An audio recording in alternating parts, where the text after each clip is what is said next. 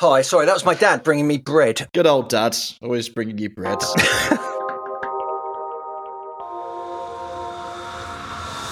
Hi and hello, watch fans, and welcome to another episode of the Real Time Show. With me, your friendly neighborhood watchmaker, Rob Nudds. We've got Giles Ellis from Schofield Watch Company in the building again today to discuss exactly how all of the wonderful accessories he pours his time and passions into to create are actually the perfect ambassadors for the watches that comprise the Schofield Watch Company catalogue. Hi, Giles. Thanks for coming back and joining us again so soon. It's a pleasure to have you here. How are you doing? I'm very good, thanks, Rob. Thank you for having me back. It's my pleasure. The response to the previous show was absolutely off the charts. We got emails, we got messages on Instagram, got loads of people sliding into my DMs, but for you, not for me, as usual.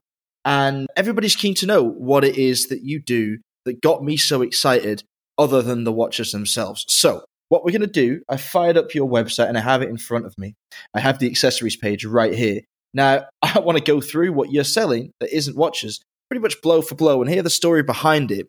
The first thing on the list is that okay with you, Giles? Are you okay with me doing this? Absolutely, mate. Yeah. All right, cool, cool. Okay, so the first thing on the list, and uh, I haven't bought one of these yet, and I promised you that I would, but I was waiting until I decorated my living room because I wasn't sure if I was going to go um, pink, green, or a combination of the two of them. What we have here is the Schofield Watch Company small wall clock, otherwise known as the SWC SWC. It is a beautiful thing to have in hand. So it's 16 centimeters across, which isn't massive for a wall clock. It is massive for a watch, of course. So it sits somewhere between the two. It has this wonderful uh, tactility to it. It's very heavy. It's machined out of big lumps of aluminium. So even though aluminium is typically a pretty lightweight metal, when you've got it in these kind of diameters, it's not so lightweight at all.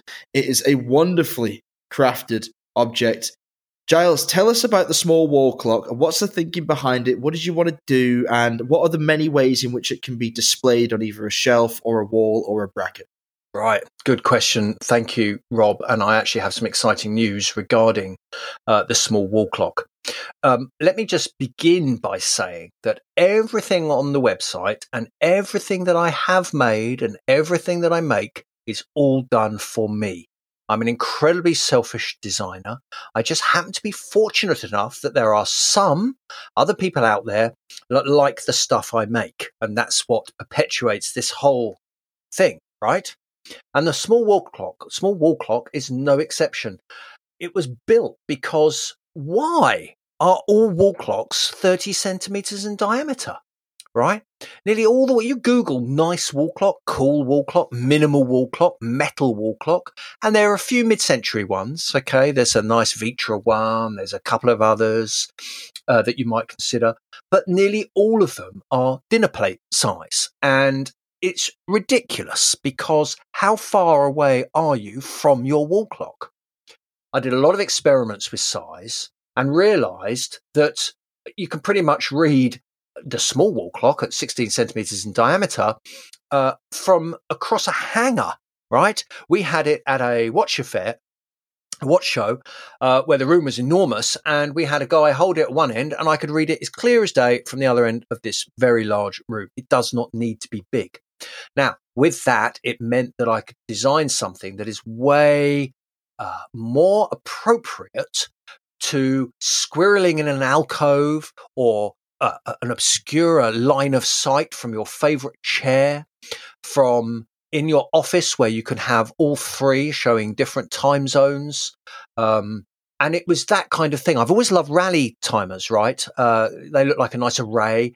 Um, and so I've really expressed, I think, the love for having a kit, for having a set of something uh, by doing this in three different colors. Um, and built in a way where it has real presence, but at the same time is something that I'm very by having something that you're just not going to find on eBay. People aren't going to flip the small wall clock. Uh, it's something that is going to be passed down and is going to be treasured uh, by anybody. Because even if it doesn't take center stage in the kitchen, you will find somewhere for it more discreet.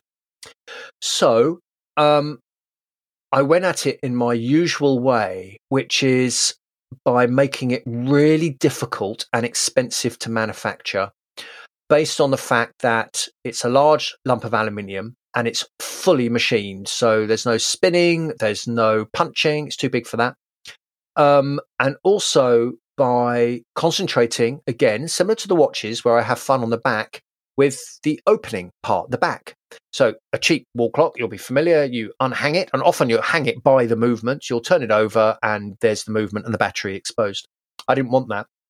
I wanted the thing to be sealed, uh, and so I created this uh, bayonet fitting for the case back of the clock. Um, and it's based on a few things. Firstly, I was at my engineer's and he has a little show table of all the wonderful bits he makes. And he does a lot with military components, especially antennas, uh, is one of the uh, important um, contractors for such things. And the way antennas fit onto the radios is with this really cool bayonet fitting. Essentially, if you take a male and female thread parts and remove large sections of them vertically. So you have a stripe of bare metal, three of them, say, going around a circumference. These three stripes running vertically where the uh, threads run horizontally.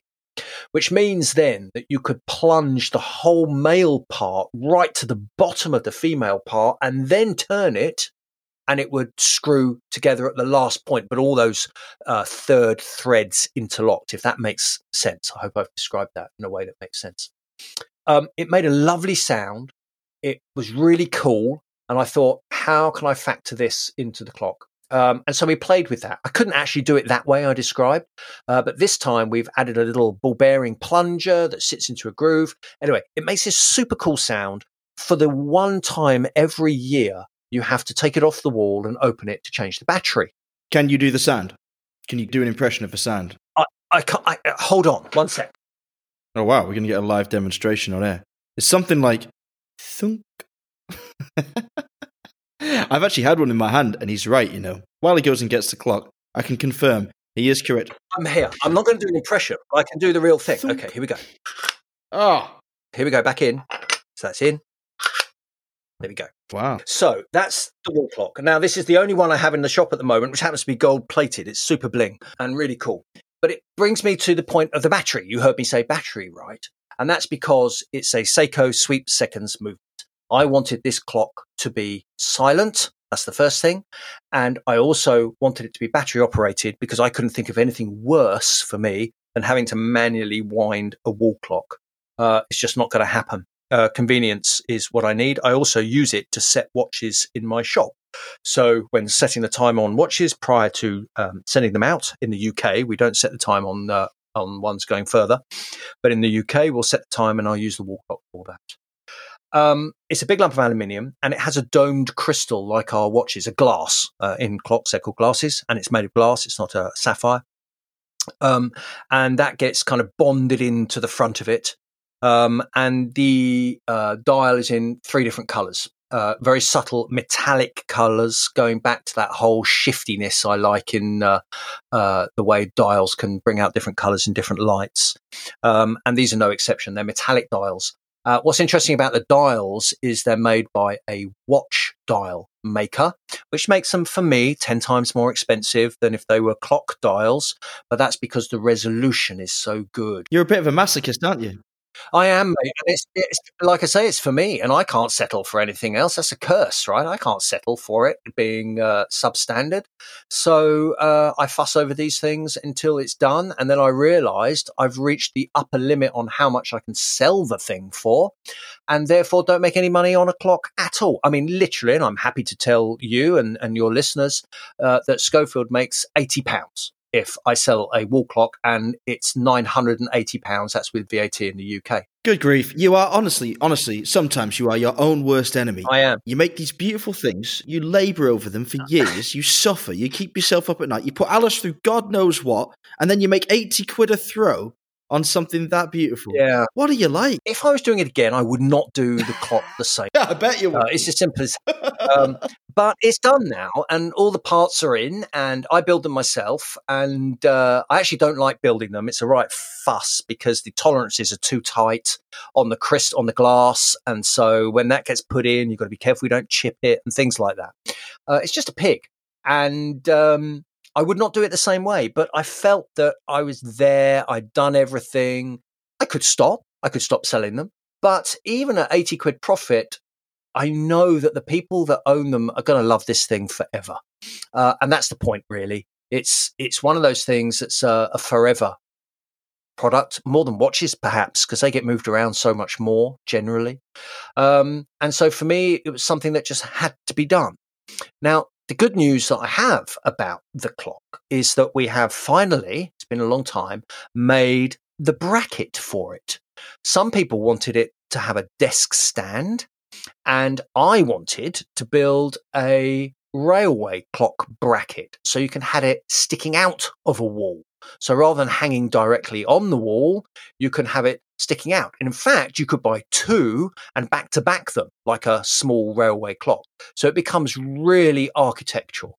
Um, and we have just finished making that item, which is a bolt on item, uh, but renders that clock then really useful and incredibly architectural, like I said, uh, which is very exciting because as soon as you offer it up to the side of an alcove or a wall, it's suddenly something that is really unusual and not seen really anywhere, especially in the home. Do you have a price for the bracket yet? Because I know exactly where I want to put mine now, and I have a corner that's perfect for it.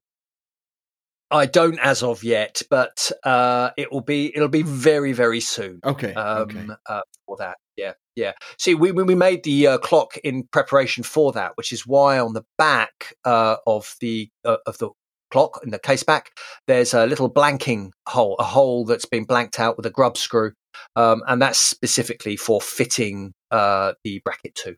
I see. So it's been in the works for a long time, just like the next item on the list which is again something for real collectors and something for um, the future. I would say something permanent. You have taken the newsletters that you have created over. This is 2021, right? Um, every Thursday, precisely at 8:15. Is it in the evening?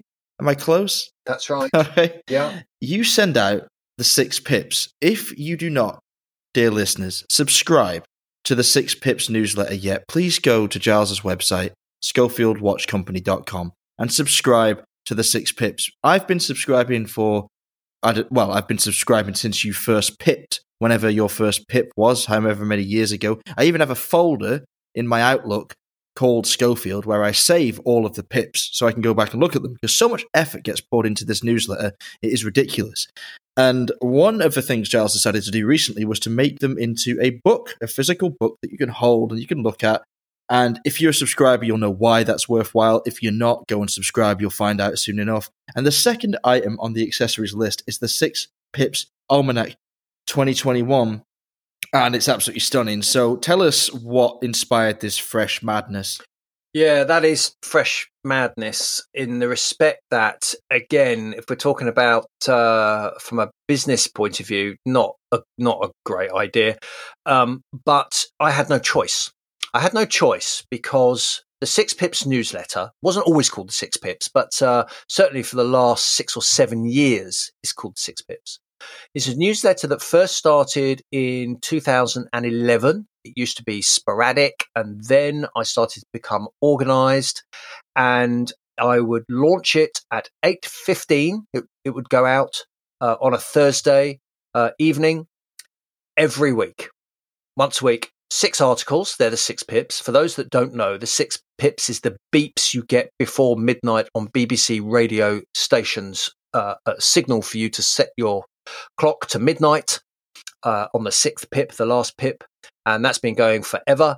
Um, and even in the Science Museum, you can see the machine, a large old machine. Uh, I think it had a, a, radium clock in it or something that they would use for sending out this timekeeping signal. It's now, of course, a digital thing. Uh, but it has its own culture around it, the six pips. Uh, for example, if there was an error with the pips, if some reason they went wrong, it would be called a crash pips. And occasionally I do a crash pips. Uh, it'll be an error or it'll be something deliberate where I cannot get all six pips out and have to do a single pip, which I often call a crash pip. It's a huge effort for me. And uh, as somebody who runs this business, it's the only job I have to do. All the other jobs I can do, as in I could do them today or I could do them tomorrow. But the six pips has to be done on a Thursday. I do all the photography myself. I write it all out and then I send all the copy for proofreading. My spelling is not great. And the proofreading is still a family affair and has been from the beginning. It is Doug, Alice's father. He's a Methodist minister and was taught proper parsing at school and so has learnt to write, whereas most of us have not learnt to write, spell, or use grammar properly, sadly. He is old school, and he has helped form the voice of Schofield for the last decade uh, based on the consistency of his proofreading uh, and the changes I make to my copy. Uh, he does think I write in a rather unusual way. Uh, that I have stuck to because that is my voice. It is only the uh, accuracy of the English language that we adhere to so strongly. And get that out. If I make a mistake, then oh my gosh, people don't have to pick me up on it. I can imagine. Um, I don't. I don't. Yeah, I, they really do. But the Six Pips has been going out now every week. I did the photography and all the work to it. It takes me nearly all day, every day, every Thursday, a job I have. And it's always a relief when I have done the pips. Um, and it's all been uploaded to MailChimp, who we use, and uh, and then it is scheduled to go out at 8.15. 8.15 probably because back in the day I did some research on when the best time was to launch your business email, when to send it out. And it's stuck ever since. So, with all of that effort and all of those assets, which I've still got, uh, all of those images and bits of copy, um, it's lost. It's gone. It just goes into inboxes, and then it's it's very it's ephemeral, right? It's it's there for a moment and then gone, and all of that effort and often artistic effort from my part. It's not just uh, a watch and buy this. I try to steer away from that. In fact, the newsletter, the Six Pips newsletter, uh, this email we're talking about, has been lauded as a real highlight of people's weeks from an email point of view. And unlike all other business emails, um, I don't campaign for anything. I struggle with selling anything through it. I might say, look, here's something that's rare, but it's never a hard sell. And quite often I'll focus on other beauty, like uh, a picture of the river that runs past the shop here, uh, or a poem um, that I've found, or a picture somebody sent in, or any of these types of things that are away from actually trying to sell product. And it reached a point where I wanted to do a book and I wanted to do an almanac of the pips because I wanted to make it real. I wanted to make it analog and take it from digital to analog. And I love paper and I love nice books. I, I still buy myself when I when I when I'm in the mood a nice folio society sci-fi of some description. Um, and they are such fine bindings. And so the bar was pretty high for this project. So really, it was a question of finding the right publisher uh, and then getting the collateral together. And it wasn't a question of just regurgitating the best of the pips from uh, 2021. It was how can I take the most per- pertinent and permanent pips uh, because pips that weren't necessarily ones that were relevant to the time, but ones where you could pick up the almanac three years hence and say, well, this is still relevant. This is still so Schofield. Some of those watches are still available. You know, not everything in there has been and gone. That was quite hard and then also to add in the creative flair. So do a bit of graphic design, lay it out in a way that was fresh uh, and typical to me takes a long time. Again, making a rod for my back, something that seems uh, uh, we've we've mentioned many times uh, whilst chatting. Uh, that is that there's a, a bias for red images or images with red in them to go on the left. Who left the red port? Port starboard, green on the right. Two motifs I use at Schofield quite often. And so you'll see a red teardrop on the left representing blood, sweat, and tears, uh, and the green on the right and both of these teardrops come from a poem that I've used many times and love about a werewolf crying. I won't go into it now, but it's super cool. It's in the book.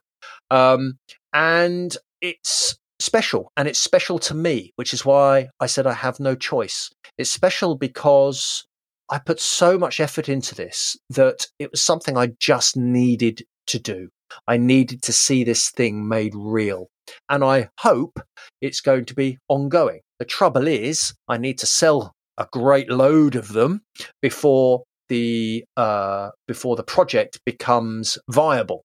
How long can I sustain making these expensive books uh, if I don't sell them? So we have, and I can say that 2022 is forthcoming. Uh, I can move quicker on this. Almanac 21 came out late in the year of 22.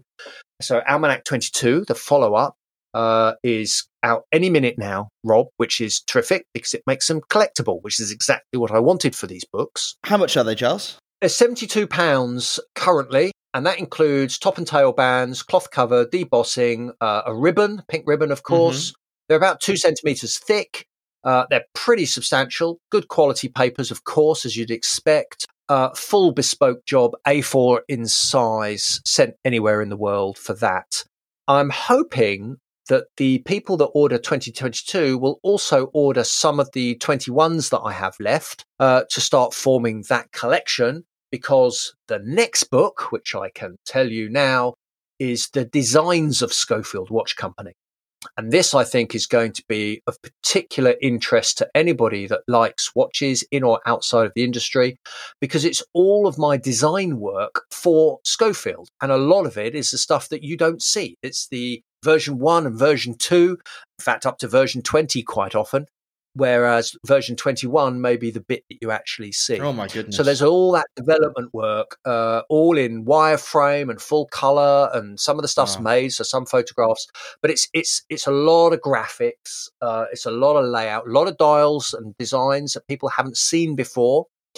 Um, all going in into this book, the designs of Schofield Watch Company. So that's going to be a big deal for me. And again, you can see that I have no choice. It's something that has to be done because my CV could be these books all piled on top of each other. That's my work. That's my creative output of the highest standard. Of course, I've done a decade of things preceding Schofield, but Schofield for me is me. It is not curtailed or altered by anybody else's thinking. It is purely my brain. I am the filter of Schofield Watch Company. That is amazing. And I mean, it's a wonderful, wonderful project to have undertaken. And I did not know about the Designs of Schofield book on the horizon. And I am thrilled to hear that it's coming. And I know exactly what you mean when you say you had no choice. I remember when I was a kid, people used to say, What do you want to be when you grow up? And I, I would say, Oh, I'm a writer. And they'd say, Well, what have you written? I go, Well, nothing. I'm a child, obviously, but I'm a writer. They mean, Oh, you want to be a writer? And I said, No, I don't want to be a writer. I wish I didn't want to be a writer. I wish I wasn't a writer. I wish I was something else. I wish I was something okay. much easier that wouldn't keep me up at night, that wouldn't cause me years of torture and anguish, so that I'd have to find myself obsessed with something like watchmaking and pour down thousands of words on a page to try and reconcile my relationship with it. And here you are producing books to a caliber that nobody ever expects these days, reminding us all how wonderful a medium print media can be and making us collect them as well. You're a sneaky devil. I love it. I love it. Thanks, Rob. I, I wish more people would carry that sentiment. Is it, again, it's a difficult item to sell. We've spoken about this many times. I'm a watchmaker, and as soon as you deviate from your core, being a watchmaker, uh, the products get harder to sell. I mean, the pens, which we're going to get to shortly, I believe, uh, are difficult because I'm a watchmaker. But as a designer, it doesn't mean I can't design these things, right? I could design everything. If you wanted for me to design you a car or an aeroplane, I would do it with the same integrity and enthusiasm as I do any of my other items. I just don't have that opportunity, right? So when it comes to things like books and pens and clocks, they can be as good as the watches. But for the consuming public, the ones that subscribe to Schofield, you've got to be really into Schofield to cross the bias of just thinking I'm a watchmaker into being able to buy the accessories as well.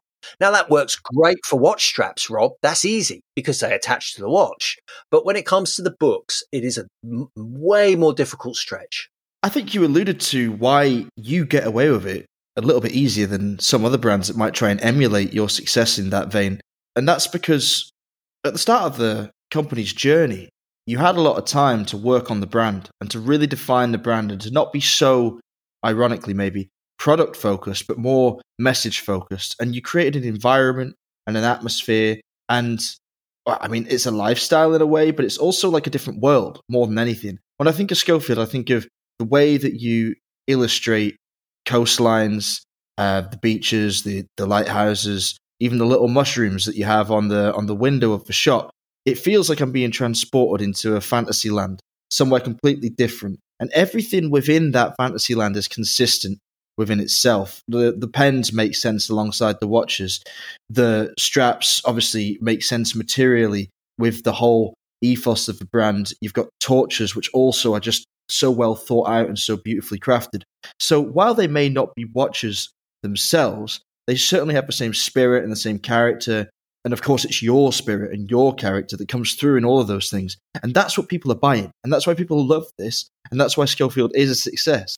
Thanks, Rob. Uh, summarized that pretty well. That's the end of that conversation. Okay, let's move on. let's move on to the pens themselves, right? Because I actually own a Schofield pen, and it is in the colours of my favourite football club, Norwich City. And I write with it every day, and I adore it. I did have the fountain pen, uh, the fountain. What do you call it? The fountain fitting inside it, I suppose. And now I have well, it's not a ballpoint. What is it, Giles? Tell us what the other option is because it's absolutely heavenly to write. Oh, you've got a fiber tip, I think. Fiber yeah, tip. there's a choice. Between, yeah, the fiber tip. But the fiber tip's interesting because it's sprung. Yeah. So you can't hurt it. You'll notice it kind of plunge in and out if you press it. It freaked me out the first time I used it because you said, "Oh, try this new upgrade."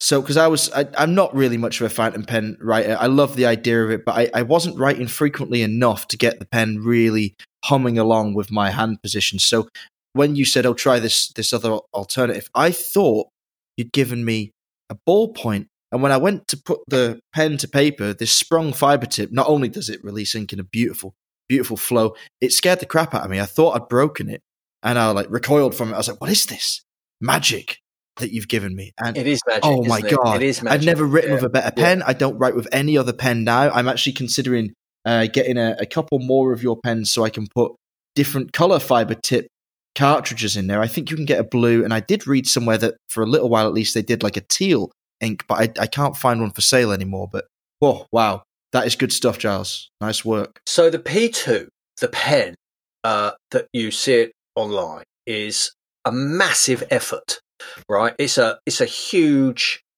it's a huge undertaking, and that's because it's really difficult to make pens well for a couple of reasons we made a pen back, oh, must have been 2012, 2013, somewhere around.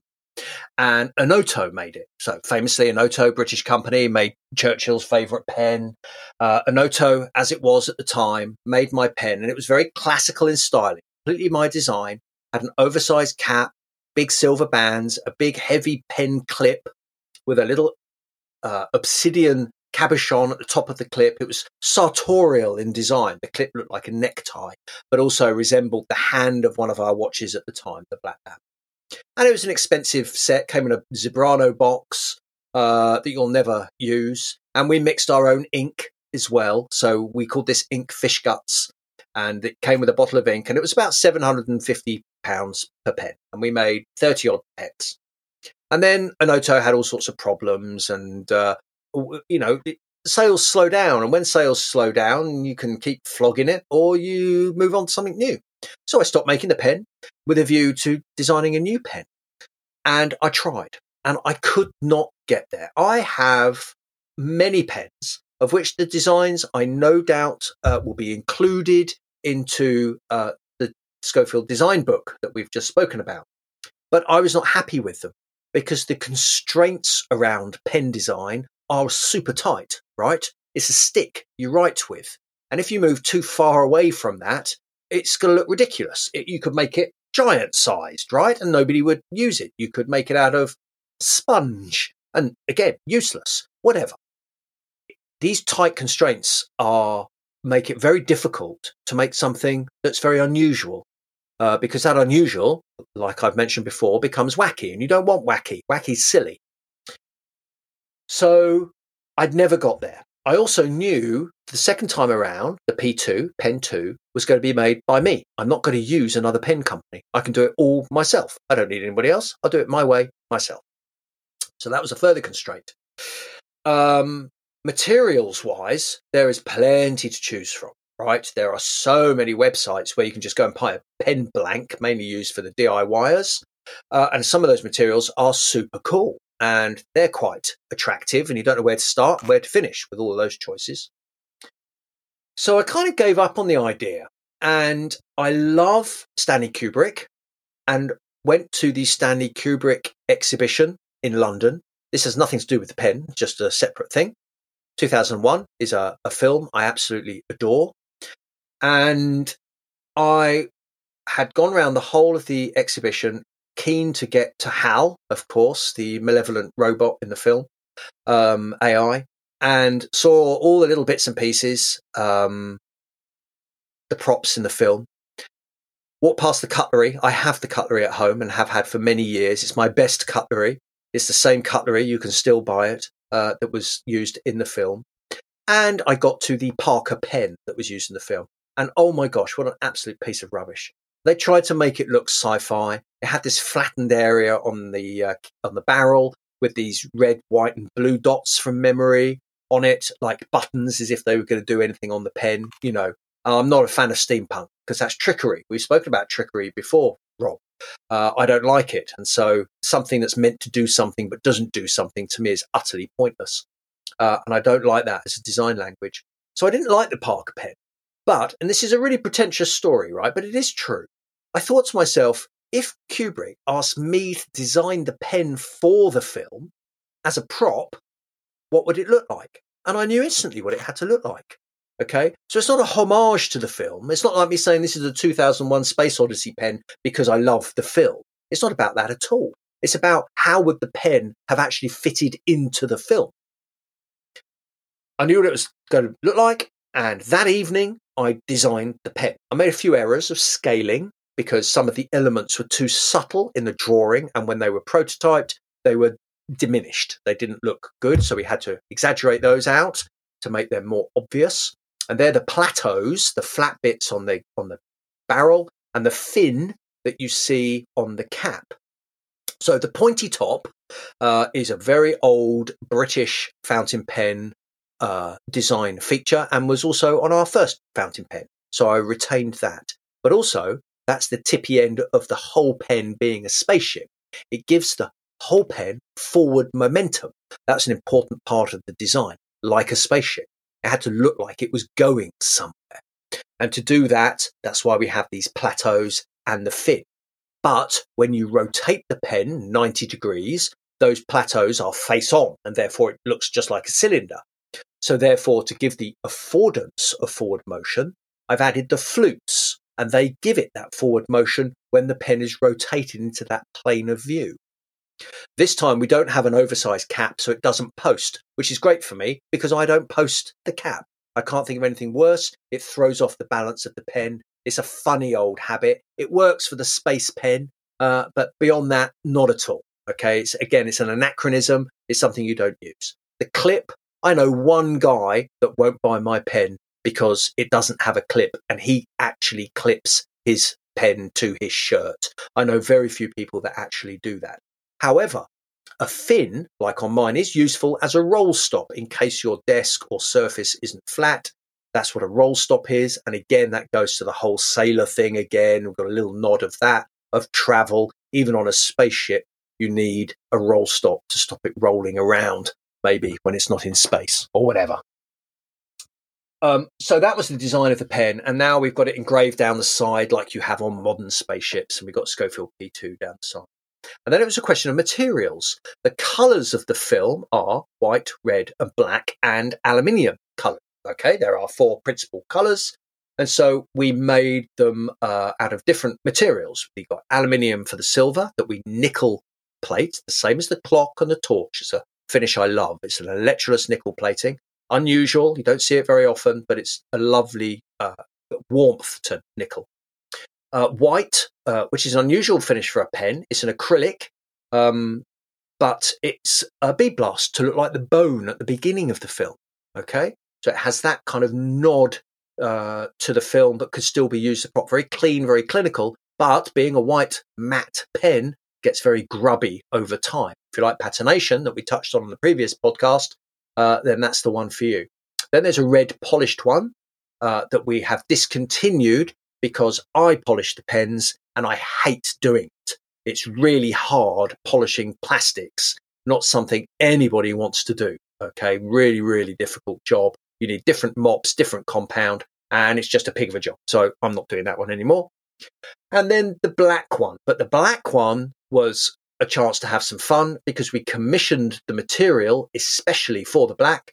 And it's called Oh My God, It's Full of Stars, which is a famous scene from the film where he's flying into the monolith and he says, Oh my God, it's full of stars. So being black, it had to have stars in it. So we added diamond dust and very kind of subtle nebula type uh, kind of shading elements into that acrylic for the black one. So they are the pens. Um, we have done a couple of things that make this special. Uh, the first is the cap, the fin in the cap always lines up perpendicular to the plateau on the barrel of the pen. So it doesn't just line up where it goes randomly. It always stops at 90 degrees. This is very difficult. This is called a timed thread. And we use an Acme pipe thread for this, which is a square sectional thread, uh, which you would use on plastics typically. That's what we use. I noticed that. Thank you. That's an important detail, that, that bit. Um, and a nightmare from a QC point of view because if it doesn't line up perfectly, if it's slightly out, then it's like, well, what do we do now? Uh, no, I, I mean it's so precise, it's unbelievable. I, I was I noticed when I was playing with my pen like a spaceship. You know, when you said, "Oh, the the the conical tip on the cap is you know giving that impression of forward motion." So I picked up my pen and I pretended that it was flying towards my face, and I was like, "Oh God, it lines up perfectly with that." Oh my goodness, it all lines. Oh my goodness, it all lines up a timed thread. What a what a yeah. wonderful job that is. Also, when you look at it from the back, it looks a bit like a uh, turbo thruster with the little uh, little medallion in there. Yeah, that's right. That's the only nod to Hal. Uh, was that I didn't want it to be red and black. That badge, it would have been too obvious, and also as a prop in the film, you wouldn't you wouldn't do that. That language wouldn't exist. Um, but by making it just a, con- a, dot with a concentric circle to the proportions of Hal means it's a nod to Hal but now more resembles a booster. And so that's the booster end of the pen. Um, and the version one of the pen had an enamel badge in the end, but now we do this gold plated brass badge that's much deeper um, and therefore favors the hardware when you uncap it and you've got the grip section inside.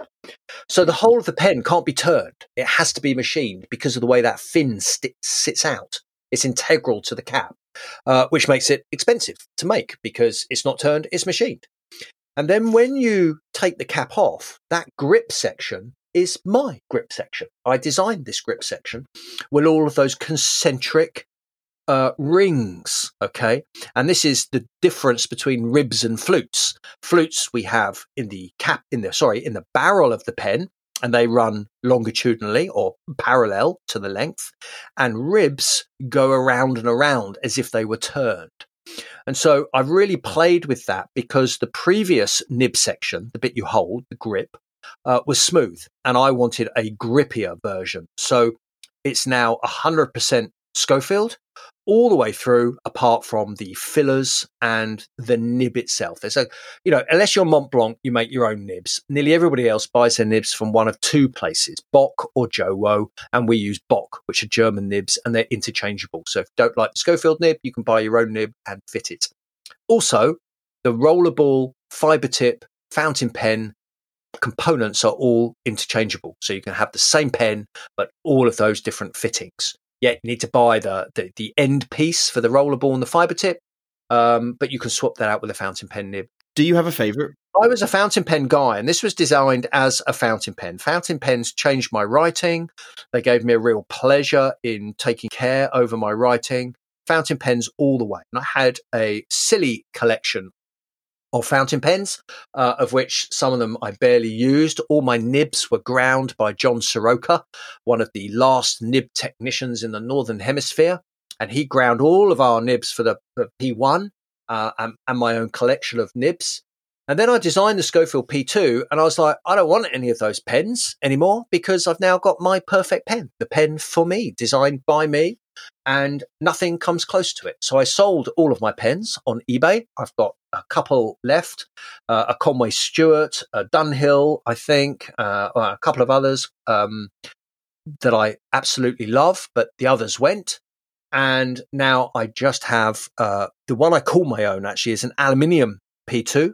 It's a prototype, but it looks essentially the same as all the other uh-huh, P2s. Uh-huh. So you went for the aluminium one. Okay, so I noticed there's two price tiers here. There's a the top price tier is four hundred and fifty eight pounds, and the aluminium, the oh my god, it's full of stars, which I think is the one I want to get next, and the uh, P2 Stargate Unicorn. They're all on that price of five eight, and then we've got the P2 White and the P2 Polished Red on four two six. Tell me this: Did you confide in your master nib tickler or whatever his job title was, which was amazing, that you were selling all of your pens? Did it break his heart? No, no, it did not break his heart. I should probably get him a pen, actually. He's a great collector. Yeah. Uh, he's an amazing man. John Sorowka, if your fountain pen needs fixing, find John Sorowka, uh, say that Giles from Schofield sent you, um, and that'll be worthy payback, I think, for the help that he's given me over the years. Yeah, yeah, yeah. He needs one. He needs to be one. He's an ambassador. Yeah, he's really cool. And um, he makes fountain pens write properly if they're being stubborn. Um, so, a couple of other things on the P2. One, it doesn't come in that big pretentious Cebrano box anymore. It comes in a very narrow fitting carbon fiber tube so that you actually get to carry it around with you, stoppers the tube so you don't damage your pen. But the tube is lightweight and discreet enough that it doesn't kind of fill up your bag. Um, that was important to me because I wanted it to be useful, not superfluous. Um, so that was one thing. And we still make Fish Guts ink, though now it has taken a more sci fi slant and is full with silver particles, so that when you write with it, it, uh, it kind of reflects back at you uh, in silver, even though it's a teal base color. Uh, and these are sparkly inks made by Diamine in uh, Birmingham, old British ink maker, but we uh, just rebadge it and relabel it now. I don't actually get my hands dirty anymore with the ink especially in a shop full of pink carpet. Uh, it's too risky. And so uh, we just have them send us bottles and we rebadge them. Uh, but that is available for the fountain pens as well. That's amazing. I need to get some of that actually because teal is like my favorite color, I guess, and the silver particles sound absolutely amazing. What a wonderful effect! But uh, yeah, I, am probably going to end up going down the pen rabbit hole at some point. I've thus far managed to stay just on the lip of it, and the P2 is my go-to pen, and the fiber tip is perfect for me because it's just uh, grab and go. You don't have to think about it. it. The cartridges last forever, and it's such a beautiful writing action. I can't recommend it enough. And something else I can't recommend enough because I actually bought one of these for myself is the UV1 torch, which is a very nicely machined little UV torch, as the title suggests, that I carry around with me to watch fairs to show people the luminosity or, or fluorescence in some cases of the dials that I'm wearing. Tell us about this one, Giles. Where did this one come from?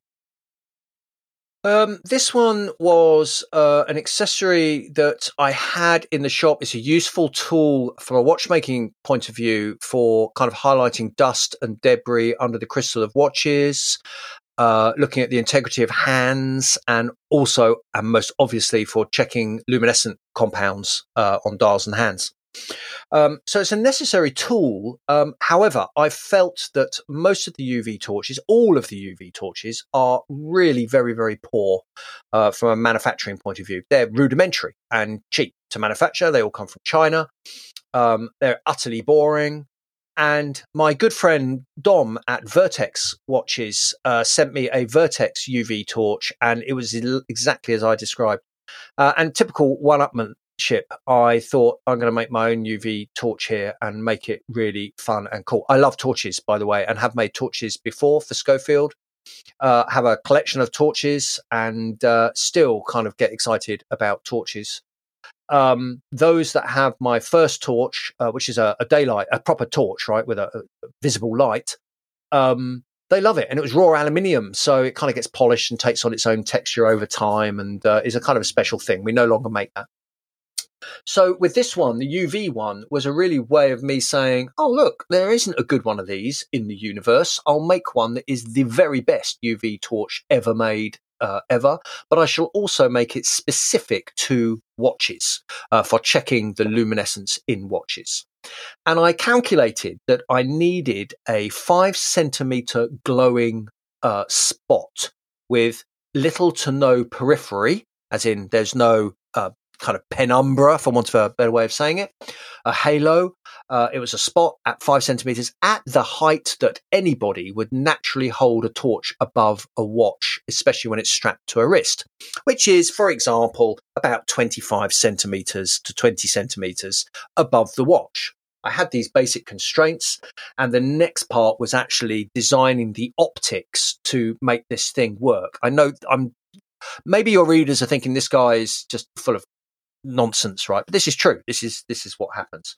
So I get the LED engine, the UV LED engine, which uses a Cree UV LED, which are best in field, and I wanted it to have a rechargeable battery. So uh, that that was a thing. Um, is that available? Can I get a LED engine that runs off a uh, the right amps for a rechargeable battery? Yes, that can be done. Got that and the switch at the end, the push button. And the push button and the lead engine came together in a cheap Chinese torch that I bought direct from China through one of those websites like DHgate. And then I would take that torch apart and literally recycle the aluminium body because it was ugly as anything. But that switch component would have been too expensive for me to make on my own from fresh. And so we reskin it. But I added the polycarbonate aspherical lens. Okay, got a drawer full of spherical lenses and other lenses, um, and thought, okay, so we build the torch essentially, and then we start to calculate how close the spherical lead go uh, lens goes to the lead engine to give me that five centimeter dot. Uh, also, it's got to look like a spaceship um, uh, and it's got to carry the flutes like the pen and be in the same nickel finish as all the other products. So it just kind of works stylistically. And oh, it's such a cool little thing. I absolutely love it. It does all of those things. I realized very quickly and very easily uh, and thankfully that the spherical lens has to go as close as possible to the LED. It's aluminium because it gets hot and the flutes also help increase the surface area to help dissipate that heat like a heatsink. Um, and it does exactly that. It shines a, a, a spot of five centimeters, which covers the dial of nearly all watches and a little bit over as well, um, uh, without any halo. Uh, so it's just the spot and with a, a button at the end, which makes it easy to activate with your finger uh, as you are holding the watch, the torch, sorry, in the right position over a watch. So there we have it. That's the UV1, like the P2, uh, the same kind of style and engraving and finishing and proportions.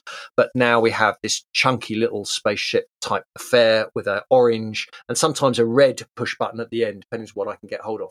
Annoyingly, Rob, right? When you reorder the exact same torch from China, it comes, but all the threads will be different, huh. right? There'll be a slightly different diameter and a slightly different pitch. And you're like, that's really annoying. So I might buy 25 of it at a go, for example.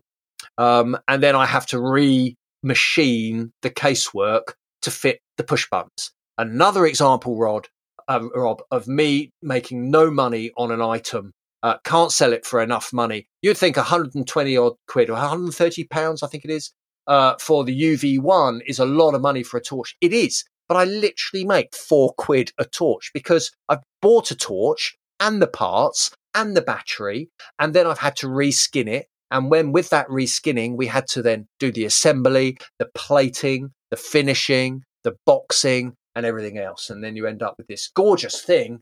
But uh, hey, look, it's a quirky thing. It's not. It's not something I'm selling uh, every day. Um, but when the right people, we all sell a few before a big watch show. Um, like you said, for for watch shows, they're ideal. They're, they're, amazing. They're wonderful little objects to have and they're beautifully weighted. I like to carry mine around. I mean, I have the torch and I have the pen, and obviously I have the watch. So, like, my little Schofield trio come with me frequently on my travels. And I love the torch. It's been rolled out at many a fair. People have always commented on it and said, Where did you get that? It actually brings a level of artistry to something that most people would just regard as like an essential tool for somebody at a watch fair frequently. But that's it. Although you make four pounds on a torch that retails for 168 pounds, Giles. Oh, sorry. There you go. That's me. Maybe I make a bit more on it. I can't remember. Let's say you make 14 quid or whatever it is. I mean, yeah, this that's yeah, not the point, yeah. is it? It's not the point. The point is that you are carrying through the ethos of Schofield to different products that exist on the periphery of watchmaking and often appeal to watchmaking fans. And through these products, you are embellishing the brand of Schofield and taking that story a little bit further. So I think, as I said at the top of the show or at some conversation that we've had in the past, these accessories are strangely enough ambassadors for the watches themselves because they just remind people the level of care and attention and detail and thought and obsession and I think above all else passion that goes into the watch's creation. Let's talk about one no, two more very quickly on the TL1 because I've seen this many times on the website and I'll be damned if I know how it works or what the hell it is, but tell us more about it. I love it. So uh, the TL1 is something that I made for our boys' club. Our boys' club being the uh, club exclusively for Schofield watch owners. There is a private page on the website that you are only given the password to if you own a Schofield watch. Now, I know that's really exclusive, but it's about being part of something special. Schofield, we've touched on this many times. Once you're in, you're in. You're struck with the notion uh, on the first time that you've come across some treasure. Uh, and you don't know whether to shout how excited you are about it or, in fact, keep it all to yourself. Uh, we find most people keep it all to themselves. Very rarely do we sell Schofield watches to friends of Schofield owners. And that's because Schofield owners want to keep the Schofield thing to themselves, uh, to themselves. And I liken this to somebody I was talking to recently. It was a, a lady who worked in uh, PR. And I said, You wouldn't like to be sitting here with uh, somebody wearing the same dress as you. And of course, she agreed. And that's the same thing with the watch. You don't want to have that because it helps identify who you are and who your taste is. So the boys club is exclusively for those guys where and girls, boys and girls, where I put stuff that's a little bit off the wall initially, uh, or something that is very unusual, or something that is maybe relevant to just owning a watch, like a particular set of straps, for example. And the TL1 is no different. The TL1 is a tritium light source. Okay. It's a, again, a polycarbonate uh, unit that is coated in phosphorus like a fluorescent light, but it is gassed with tritium, which is radioactive and has lots of constraints around it. Um, and is used in the watch industry. Uh, ball watches, for example, use tritium gas light sources, these tiny little vials that again are phosphorus coated. And then the tritium releasing electrons excites the phosphorus, and that's why they glow. And they do not need charging, meaning they just glow all the time. Tritium has a, a, a half life uh, of about 11 years. Um, and so you'll expect to see half as bright in 11 years and half as bright in another 11 years and so on. Um, so it does remain uh, radioactive for a long time. These units come from RC Tritec that are known for making tritium gas vials for the watch industry. However, this is the largest amount of tritium that you're allowed in a single light source legally. And they were discontinuing it. And interestingly, they didn't tell me why they were discontinuing it. However, they offered these units to me. I said, they're really cool. Uh, because there's a picture of Prince Harry in his army gear wearing one of these round his neck. Because at night you can read a map with these. Once your eyes have uh, adjusted to night vision, you can read a map with the amount of light that they put off. Um, I thought these were really cool. I reskin them in the same way that we did with the UV1. So they come in this large rubber boot, essentially, and I cut that away, take out the little polycarbonate nubbin inside and refit that into a unit. It's a total whimsy. It is a complete waste of money, um, but it's fun and it's something quite cool about it. So it's like a little dingle dangle. You can hang it off your rucksack, uh, and it's a glow in the dark thing. If you're in a long chain of walkers going up the mountains, then of course you can uh, be seen uh, with this glow in the dark uh, system that won't burn out your night vision. Um, so I think it's really cool. We actually sold most of them, and I have been steadily reducing the price fairly every year because, of course, uh, some of the uh, radioactive decay has uh, uh, has gone underway, and they're not as bright as they were the year before. So I feel it's only fair to kind of reduce the cost of those. So they have come down in cost quite a bit. Not something that's easy to sell, uh, like many of my accessories, uh, but super fun and a total whimsy. And as a designer, as we mentioned at the top of this podcast, there's a lot of stuff here that I make just for me. And that's it exactly. Some of them are whimsical. And why not? It's because I'm in the mood and I fancy uh, designing something a little bit different that day. And why not? I definitely need to get one of those for my backpack because I was really taken by the idea of having a little glow bug bouncing around on my backpack while I was in a big train of walkers going up a hill. That's it. Last accessory on the list the very catchily named. I remember when you released this watch pen box, um, treasure chest of wonders, whatever you want to call it. And I had a bit of fun in the article I was writing about it, sideways mocking the name because it is an absolute mouthful. W A P H T T T B, but because the A is the second letter in the acronym, is it an acronym? Because it doesn't spell a word. The yeah, whatever. I'm tempted to try and pronounce it. So I always call it the, the waft. yeah, it's one of those things where I say something in the six pips as flippant and then it sticks. it just stuck, right? And so before the thing was made, it was the watch and pen holding box, watch and pen holding treasure box, and then it became the treasure trunk trove box because I was being verbose, right? Um, but it stuck, and uh, that's what it is. It's a watch, watch and pen holding treasure trove trunk box because I needed a box for going to shows because I hate hiring the cabinets. Okay. They cost a lot of money. You don't know how good they're going to be. They've got wobbly, funny lights in that don't always work. Uh, you're restricted on size. And I thought, this is madness. If I'm going to do watch shows, I might as well have my own watch box. I can carry the watches up to the show in the box. I can pull the box out of my Peli case, put it down, and I've got more than one thing to show. I've got the watches, but wrapped in a in a in a more of a Schofield vibe, not dissimilar to the shop here. It's a way of articulating more of the brand ideals. Um, also, it was right at the beginning of me having the watch shop, and I needed something to show the watches off in the shop. So I doubled up on the design of that. I found a picture of an old uh, Victorian, in fact, uh, hair brush box.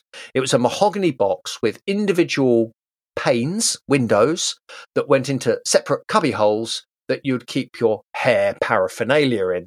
I thought that was super cool, that box uh, and I uh, filched essentially the design, modified it hugely, uh, scaled it. It's now quite a big box. This one, it's uh, seventy odd centimeters wide from memory, um, and it's also tapering, so it's wedge shaped, uh, which is difficult to make.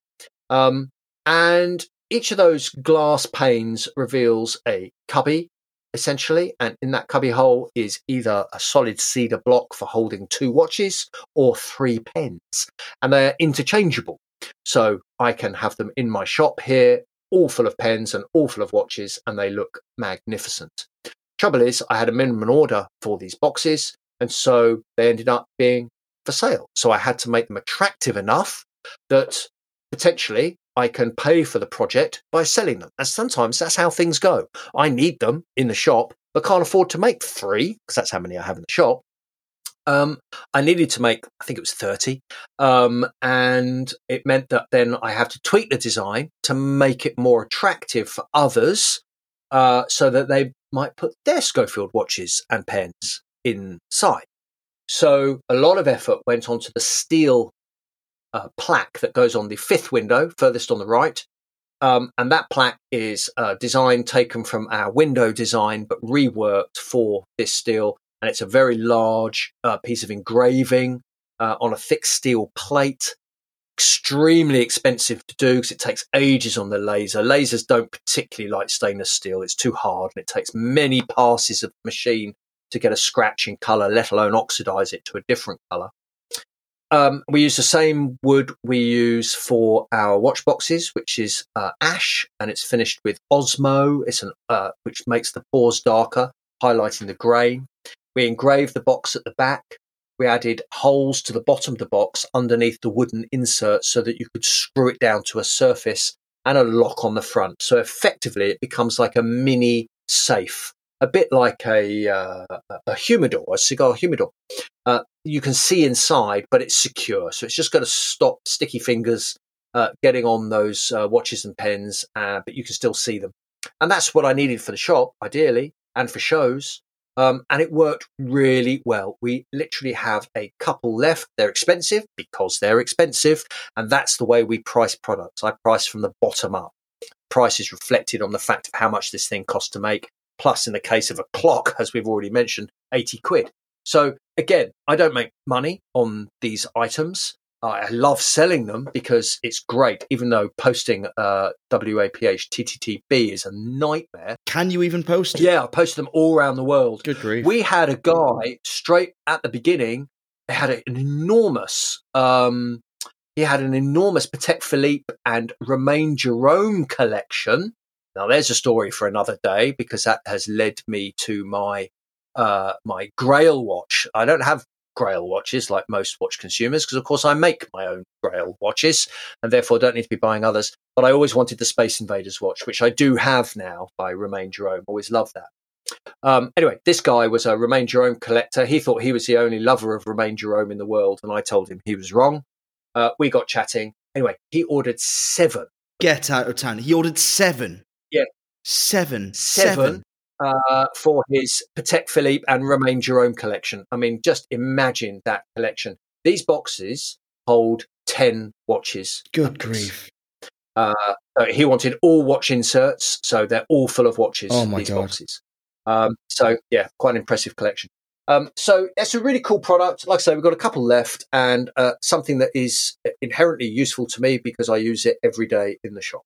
Well, what a great place to stop. Gobsmacking moment that someone has, I guess, 70 Patek Philippe slash Romain Jerome watches in the single collection, all stored now in WAPHTTTB boxes made by Giles, the Schofield Watch Company. Amazing stuff. The passion shines through in everything that you do, every product that you've created, every little wonder that you've brought into our lives. So thank you for that. I really appreciate it and your time as always. If listeners, you have any questions that you would like me to post to Giles the next time we speak together, which I'm sure we will do at some point in the near future, please contact me at rob at the therealtime.show or send an email to alon at the therealtime.show or find us both on Instagram at robnudds, that's R-O-B-N-U-D-D-S, or at a L O N B E N J O S E P H. Hit us up with your questions. You can post them on our posts. You can contact us in our DMs, or you can send us an email if you feel more comfortable that way. Until next time, Giles, it's been a pleasure. Thanks again, mate. Keep doing the good work. Thank you, Rob. Anytime.